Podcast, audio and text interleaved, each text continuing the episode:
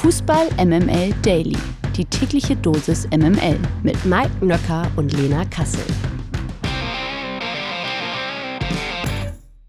So, check, check, hier ist alles richtig. Sogar das Datum stimmt. Na, das ist doch super. Dann können wir doch anfangen.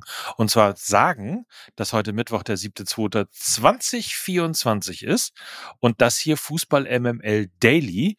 Eure, ist es schon sowas wie ein Fetisch am Morgen? Frage ich Lena Kassel, dass man das einfach braucht? Mm, Erstmal guten Morgen und Guten Morgen, auch dir.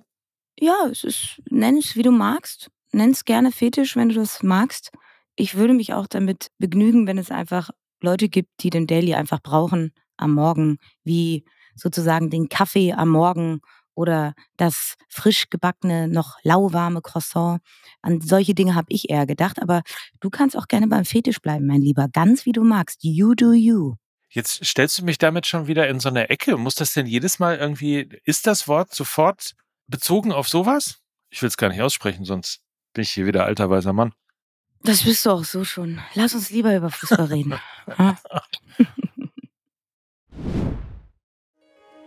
Pokalgesetze. Lena hat ja getippt, denn gestern fand ja eine der zwei verbliebenen DFB-Pokal-Viertelfinalpartien statt. Leverkusen empfing den VfB Stuttgart und Lena, wenn ich mich recht entsinne, das war so ein 50-50-Spiel, ne, mit leichter Tendenz zu VfB Stuttgart, 51 Prozent zu 49 Prozent, irgendwie sowas in der Art. Was sagt denn deine Prognose jetzt? Umgekehrt wäre besser gewesen, oder? Also ich sag ganz ehrlich, für mich, also wenn es nach meinem Fußballherz ginge, dann hätte dieses wirklich rasante, unterhaltsame, tolle Fußballspiel gar keinen Gewinner verdient gehabt, weil beide Mannschaften so dermaßen phasenweise überragenden Fußball gespielt haben, dass es sich für mich am Ende ausgeglichen hat. Dumm nur, dass es eben im DFB-Pokal kein Unentschieden gibt. In der Liga gab es das ja schon, da haben sie sich auch schon auf Augenhöhe begegnet. Gestern im Pokal brauchte es einen Sieger und den gab es dann mit Bayer Leverkusen. Ich glaube, für mich wäre der Gewinner oder ja, am heutigen Morgen sind eigentlich die Gewinner wir Fußballfans, weil wir wirklich ein fantastisches Fußballspiel gesehen haben mit zwei deutschen Teams, woran weder Borussia Dortmund noch Bayern München oder RB Leipzig beteiligt waren. Und äh, das, das ist irgendwie sehr, sehr, also das stimmt nicht sehr, sehr zuversichtlich auf all das, was kommt, weil das einfach, ja, man sagt das ja dann immer so, so schön, aber es war tatsächlich einfach Werbung für den deutschen Fußball. Und es hat richtig, richtig Laune gemacht. Und man muss dazu sagen, am Ende und unterm Strich geht der ganz, ganz knappe Sieg für Bayer Leverkusen dann auch in Ordnung, weil man natürlich auch sagen muss, dass sie zwei Rückstände egalisiert haben, dann bis zur allerletzten Minute die Nerven behalten haben. Und das haben sie eben im Verlauf dieser Saison schon das ein oder andere Mal bewiesen. Wir erinnern uns an Augsburg, wir erinnern uns an Leipzig, wo es eben auch diese Last-Minute-Treffer gab. Und jetzt führen sie das im DFB-Pokal-Viertelfinale fort. Und ich sag mal so, auf die Gefahr hin, dass wir uns hier wiederholen. Aber das ist dann eben eine Mannschaft mit Titelformat. Das ist dann eine Mannschaft, die über die 100 Prozent dann zumindest in der Crunch-Time hinausgeht. Sie hatten ihre Phasen, wo die Stuttgarter sie vor erhebliche Probleme gestellt haben. Gerade in der ersten Halbzeit hatte Leverkusen enorme Probleme mit dem aggressiven disziplinierten, anlaufenden Stuttgartern, die wirklich ein beeindruckendes Pressing gespielt haben. Also das habe ich selten in so einer Vehemenz gesehen, nicht nur mit Ball, sondern auch gegen den Ball. Sie haben sich auch immer wieder aus einem Gegenpressing lösen können. Also das war schon, das war schon sehr, sehr stark. Und da haben sie Leverkusen vor große, große Probleme gestellt, aber auch da muss man sagen, dass Xabi Alonso wieder die richtigen Lösungen auch in der Halbzeit gefunden hat. Das ist auch schon so ein bisschen so ein roter Faden in dieser Saison, dass äh, Leverkusen stärker in der zweiten Halbzeit agiert, weil Xabi Alonso die richtigen Antworten hat. Eine Antwort war sicherlich das Tempo von Amin Adli, der dann ja auch wieder zum Ausgleich traf. Ja, und da hat er einfach die richtigen Lösungen für und sicherlich auch ein Grund, wieso Bayer Leverkusen am Ende jetzt im Halbfinale steht, ist der Name Florian Würz, der, glaube ich, der aktuell beste deutsche Fußballspieler ist, den wir so haben. Und ich für mich sagen kann, dass mich auch kein anderer deutscher Fußballer mit seiner technischen Begabung und seiner Leichtfüßigkeit und seinem tiefen Körperschwerpunkt so begeistert wie Florian Würz und dass man ihn jetzt im Halbfinale des DFB-Pokals nochmal in einem K.O.-Spiel sehen darf, darauf habe ich auch Bock. Also sage ich auch ganz ehrlich, nichtsdestotrotz Props an Stuttgart, also und gemessen auch an der, an der, sage ich mal, an dem Marktwert des Kaders, da liegen so ein paar hunderte Millionen dazwischen, ist das schon extrem beeindruckend, was Sebastian Hoeneß, was dieser gesamte Kader da aktuell fabriziert. Also das ist schon krass und sie hätten eigentlich auch ein Halbfinalticket verdient gehabt. So, ich bin dann heute halt mal die Schweiz. ja, aber ohne Frage, du hast natürlich total recht. Und wenn wir ganz kurz nochmal über den VfB Stuttgart reden können und auch vielleicht nochmal reden sollten, weil sie sich das eben verdient haben, dass hinten raus 5-3-2 gespielt wurde, hat ja jeder äh, mitbekommen, der ähm, zumindest Anton gesehen hat. Und ähm, Nichtsdestotrotz haben sie, wenn ich es richtig beobachtet habe, in der ersten Halbzeit, kann es sein, dass sie das fantastischste 5-4-1 gespielt haben, das ich jemals gesehen habe. Ich hasse normalerweise dieses System, weil es so hart defensiv ist, aber wie das interpretiert worden ist vom VfB, insbesondere in der ersten Halbzeit, also dieses kompakt stehen, die ja. Räume dicht machen, Leverkusen überhaupt nicht zur Entfaltung kommen und gleichzeitig aber super schnell umzuschalten mhm. und sich seine eigenen Chancen zu erarbeiten, da war ich total begeistert.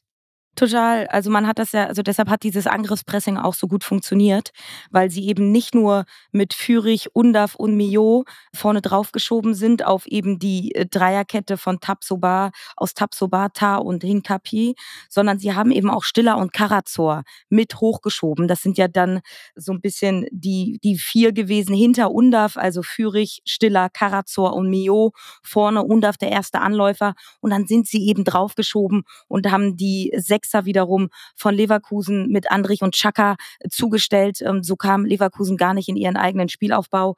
Und das war richtig, richtig clever. Und diese taktische Variabilität, manchmal spielt Hoeneß in einem 4-2-3-1, mal spielt er in einem ähm, 5-4-1, am Ende spielt er in einem 5-3-2 das zeigt ja auch, wie gut er agieren kann, wie gut er die Gegner lesen kann. Auch das Ingame-Coaching hat wieder herausragend funktioniert. Als Mittelstädt die gelbe Karte gegen Frimpong bekommen hat, weil er ihn nicht in den Griff bekommen hat, haben Wagnumann und Mittelstädt die Seiten getauscht. Also auch da ein Ingame-Coaching von Hönes.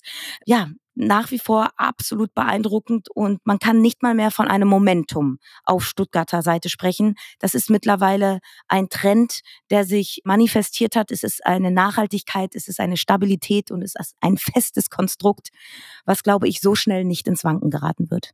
Ja, Gratulation auf jeden Fall an den VfB Stuttgart, auch wenn sie sich dafür nichts kaufen können. Ähm, aber das war wirklich eines äh, der tollsten Spiele in dieser Saison. Im Übrigen ja immer tolle Spiele, wenn Bayer Leverkusen mit Spitzenmannschaften zusammentrifft. Und ähm, insofern schauen wir mal, ob es für Leverkusen weitergeht. Das wissen wir dann im Halbfinale und ob sie vielleicht sogar auf Doublekurs sind in diesem Jahr. Denn äh, jetzt gucken wir erstmal auf die letzte Viertelfinalbegegnung.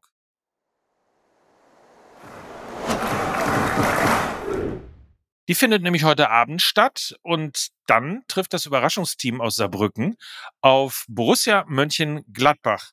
So, Saarbrücken hat ja schon die Bayern und Frankfurt geärgert und jetzt natürlich die große Frage, kann das auch zum Stolperstein für Gladbach werden und kann das ein sensationeller Halbfinaleinzug für den ersten FC Saarbrücken sein? Ich glaube, Saarbrücken darf sich durchaus Chancen ausrechnen. Denn ich glaube, sie sind ein Gegner, den Gladbach nicht mag, weil sie so spielen, wie Gladbach aktuell selber gerne spielt, tiefstehend und auf Konter lauernd. Saarbrücken liebt es zu verteidigen und daran sind dann eben auch die Bayern und Frankfurt gescheitert, die in dieser Saison auch nicht viel mit ihrem eigenen Ballbesitz anfangen können. Also sobald der Gegner engmaschig hinten drin steht, dann haben sie Probleme und das geht Gladbach eben ähnlich. Sie werden Lösungen mit Ball finden müssen, denn Saarbrücken wird ihnen den Ball eben geben und ich glaube, glaube, wenn Saarbrücken die Konzentration über die 90 Minuten hochhalten kann, weil sie eben nicht viel den Ball haben werden, das erfordert kognitiv so einiges, weil sie eben immer nur in diesem Reagieren-Modus sind, kann das, glaube ich, eine sehr, sehr enge Partie werden. Saarbrücken ist unglaublich zäh, widerstandsfähig, leidensfähig, ein starkes Kollektiv, das dem Gegner so ein bisschen die Lust am schönen Fußball nimmt. Und ich glaube, genau diese Tugenden, die dann Saarbrücken vereint, Kampf, Gier, Physis und all das, das vereint eben Gladbach eigentlich qua DNA eben nicht. Also das war schon unter Adi Hütter ein Problem. Das war auch unter Daniel Farke ein, eine große Problemzone bei den Gladbachern, dass sie eben diese talentfreien Aktionen nicht so gut auf den Rasen kriegen. Und ein Beispiel dafür bietet dann eben auch die laufende Saison. Da musste Gladbach schon viermal in der Liga gegen den amtierenden letzten Tabellenplatz ran. Das waren Darmstadt 98, Mainz 05, der 1. FC Köln und Union Berlin. Und die Fohlen gewannen kein einziges dieser vier Spiele. Und ich glaube, die Wahrscheinlichkeit ist nicht gering, dass da heute Abend auch ein ganz, ganz harter Brocken bevorstehen wird für Borussia Mönchengladbach. Dann schauen wir mal, und zwar um 2045, entweder im Free TV beim ZDF oder wie immer bei Sky. Die Lage der Liga. Heute Abend gibt es übrigens nicht nur DFB-Pokal, sondern auch Bundesliga. Das Nachholspiel zwischen Mainz 05 und Union Berlin findet um 18.30 Uhr in der Mewa Arena statt. Die Lage ist bei beiden Teams nicht besonders rosig. Bei Mainz 05 allerdings richtig heftig oder besser gesagt brenzlig. Vorletzter mit elf Punkten. Kann das schon ein Endspiel für Jan Sievert sein? Es ist eine bisschen schwierige Lage bei Mainz 05, weil man Jan Sievert eigentlich nichts vorwerfen kann. Die Partien gegen Eintracht Frankfurt, die Partie jetzt gegen Werder Bremen, das war eigentlich eine richtig, richtig gute Leistung von Mainz 05. Letztlich die Tore haben gefehlt. Also sie hatten gegen Werder Bremen 23 Torschüsse. Äh, in der zweiten Halbzeit war das ein Spiel auf ein Tor, und zwar auf das Bremer Tor. Und äh, sie kriegen einfach diese Leistung, die gute Leistung, nicht in Ergebnisse umgemünzt. Und deshalb ist es eine schwierige Gemengelage, weil natürlich eigentlich Christian Heidel und Martin Schmidt nicht unbedingt eine andere Möglichkeit haben, als noch einen neuen Impuls mit einem neuen Trainer von außen in irgendeiner Form zu forcieren, falls jetzt Jan Sievert und Mainz eben das Spiel jetzt auch gegen Union Berlin verlieren sollten, weil dann sieht es eben sehr, sehr düster aus. Dann äh, muss man eventuell aus so einer Verzweiflung heraus und weil es eben auch keine sportlichen Angriffspunkte gibt für Jan Sievert, muss man eben dann eventuell auf einen äußerlichen Impuls nochmal setzen, weil Jan Sievert ja auch aus der U23 kam, eben schon im Verein auch vertreten war. Vielleicht tut dann auf so einer weichen Ebene frischer Wind dann doch gut, I don't know, rein sportlich kann man Mainz 05 nichts vorwerfen. Und wenn sie nur ansatzweise die Leistung aus dem Bremen-Spiel jetzt auch zu Hause gegen Union Berlin auf den Platz bringen, dann glaube ich, werden sie dieses Spiel gewinnen. Weil 23 Torschüsse von Union Berlin, die will ich erstmal sehen.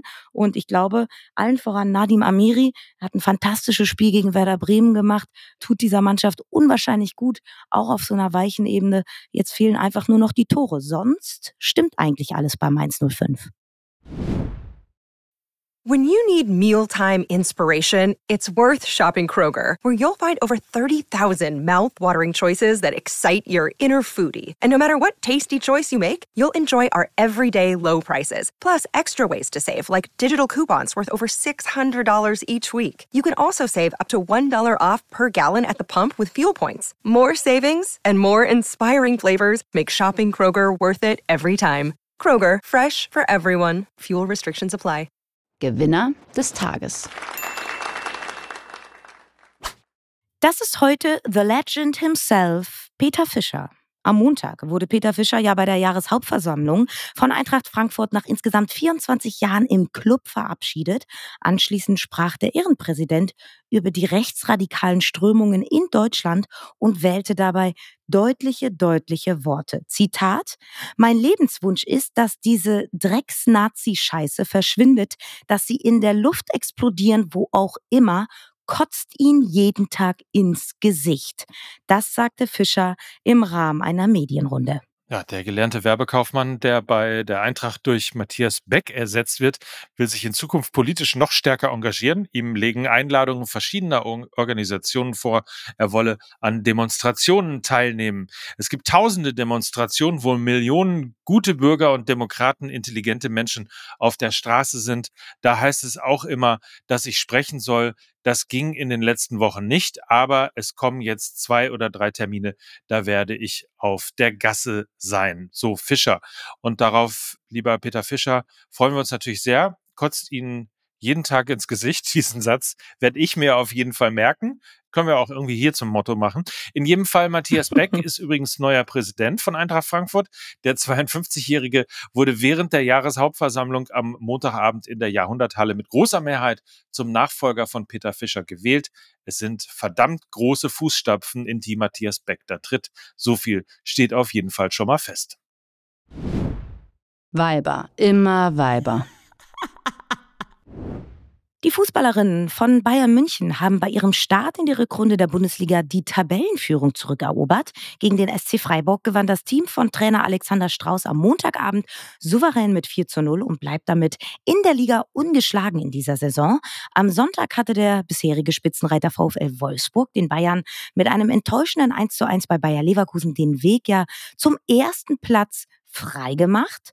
Den Fußballerinnen von RB Leipzig ist hingegen im Abstiegskampf der Frauenbundesliga ein immens wichtiger Sieg gelungen. Durch das 2 zu 1 zum Rückrundenstart gegen den ersten FC Köln feierten die Aufsteigerinnen ihren ersten Erfolg seit Ende September 2023. Die Leipzigerinnen schoben sich bis auf einen Zähler an die Kölnerinnen heran und sind zumindest vorerst aus der Abstiegszone. Dort steht nun aber der erste FC Nürnberg. Die Aufsteigerinnen mussten sich nach torloser erster Hälfte bei Werder Bremen noch mit 0 zu 4 geschlagen geben. Werder hingegen kletterte mit dem Sieg vorübergehend auf Tabellenplatz 5. Was macht eigentlich ja, was macht eigentlich Petra Cech?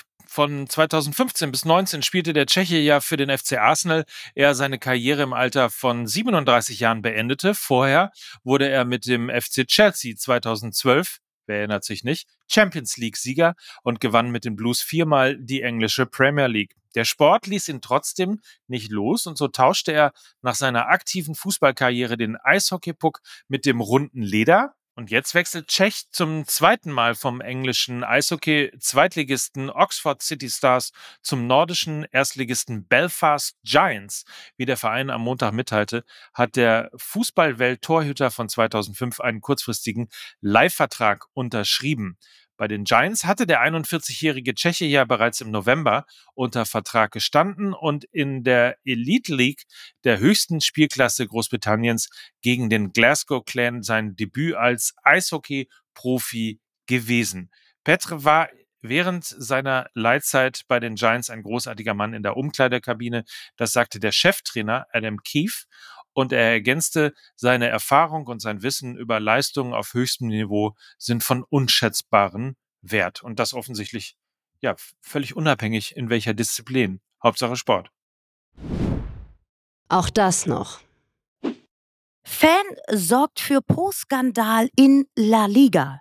Ja, Ihr habt richtig gehört. Beim 2 zu 1 Auswärtssieg des FC Sevilla bei Rayo Vallecano am Montagabend hat ein Fan des Heimteams einen ausgestreckten Finger an das Gesäß von Gästeprofi Lucas Ocampos gelegt, als der Flügelspieler an der Seitenlinie einen Einwurf ausführen wollte. Und dieses Pro-Gate sorgte natürlich für große Empörung. So etwas hat man noch nie gesehen, titelte etwa am Dienstag das Fachblatt Marca, die Zeitung Sport Mor sprach von einem Skandal. Der Radiosender Cope sah eine surreale Szene. Der FC Sevilla verurteilte unterdessen diese obszöne und inakzeptable Geste und forderte Maßnahmen der La Liga.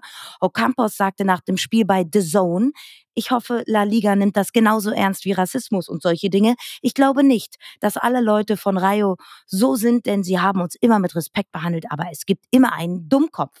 Es müsse nun Konsequenzen geben. Der Vorfall sei von den Kameras ja festgehalten worden. Und Mike? Ich sag mal so, du hast ja bei der Aufnahme am Montag äh, gefehlt. Willst du mir irgendwas, willst du, also, willst du mir irgendwas sagen? Das ist, das ist möglicherweise das Böseste, Lena Kassel, was du mir hier jemals an den Kopf geworfen oder unterstellt hast. Hm, ja, es lag halt da, weißt du? Es lag ja da. Das kann, ja. ich, das kann ich nicht. Da hat die Katze mir das halt morgens vor die Tür gelegt und dann muss ich das kleine Geschenk halt auspacken. So ist es. Ja. Ja, ja, so kennen wir dich. Übrigens, weil wir doch irgendwie mit Fetisch angefangen haben und du mich ja gleich, so wie hier auch, in so eine sexistische Ecke gestellt hast, wollte ich nur noch mal, ich habe kurz gegoogelt, der Begriff Fetisch kommt vom französischen Wort Fetiche, das so viel wie Glücksbringer bedeutet und tatsächlich bezeichnete man damit ursprünglich Dinge, die religiös verehrt wurden und denen übernatürliche Kräfte zugeschrieben wurden. Und wenn das nicht zu Fußball MML Daily passt, dann weiß ich's nicht. Apropos Glücksgefühle. Übernatürliche Kräfte. apropos Glücksgefühle, Glücksbringer. Eventuell könntet ihr ein wenig Glück da draußen gebrauchen, denn aufgepasst, wir haben hier hinten raus noch was für euch. Nach den Spobis-Tickets ja in der letzten Woche ich sag mal so, wir sind im Hause MML auch in dieser Woche wieder besonders großzügig unterwegs. Wir tragen unsere Spendierhosen dieser Tage besonders oft und besonders gerne. Und genau deshalb haben wir auch heute ein Gewinnspiel mitgebracht. Genau, vielleicht habt ihr ja mitbekommen, wir haben ja einen neuen Podcast, 60 Jahre Bundesliga. Da sprechen ja wir vier sozusagen, also Lena, Mike, das bin ich, Miki, das ist Miki und Lukas, das ist Lukas, über die besten Momente aus 60 Jahren Bundesliga. In Folge 2 geht es zum Beispiel um die besten Meisterschaftsgeschichten und passend dazu könnt ihr zwei Tickets für das Topspiel am kommenden, lese ich das denn richtig hier, Freunde? Passend dazu könnt ihr zwei Tickets für das Topspiel am kommenden Samstag zwischen Bayer Leverkusen und dem FC Bayern München gewinnen. Und alles, was ihr dafür tun müsst, ist den Instagram-Account von Fußball MML zu abonnieren, eure Lieblingsfolge von 60 Jahre Bundesliga in eure Story posten und Fußball MML in der Story markieren, damit wir auch sehen können, dass ihr wirklich dahin wollt. Zu Bayer Leverkusen gegen den FC Bayern München. Halt mich fest, Lena. Ja, also ich glaube, das ist, da hat euch da draußen die Katze auch ein bisschen was vor die Tür gelegt. Das äh, möchte man gerne auspacken. Ein absolutes Topspiel. Also auf geht's und äh, wir wünschen euch natürlich viel Glück und dann hören wir uns morgen natürlich wieder. Freuen wir uns sehr drauf und dann wird das hier auch wieder ein bisschen muckeliger, dann wird das hier auch wieder ein bisschen liebevoller. Mir ist ein bisschen viel Schärfe drin in diesem Podcast in den letzten Tagen. Die kam diesmal nicht von mir, meine Liebe. Ich sag ja, jetzt ist ausgleichende Gerechtigkeit. Ab morgen sind wir wieder beide lieb. Ja. Ich hab dich trotzdem lieb. Ich dich auch. Und euch natürlich auch. Und wir wünschen euch einen grandiosen Tag. Bis morgen. Und bis dahin verbleiben wir mit freundlichen Grüßen von Mike Nöcker und Lena Kassel für Fußball MML. Tschüss. Tschüss. Dieser Podcast wird produziert von Podstars bei OMR.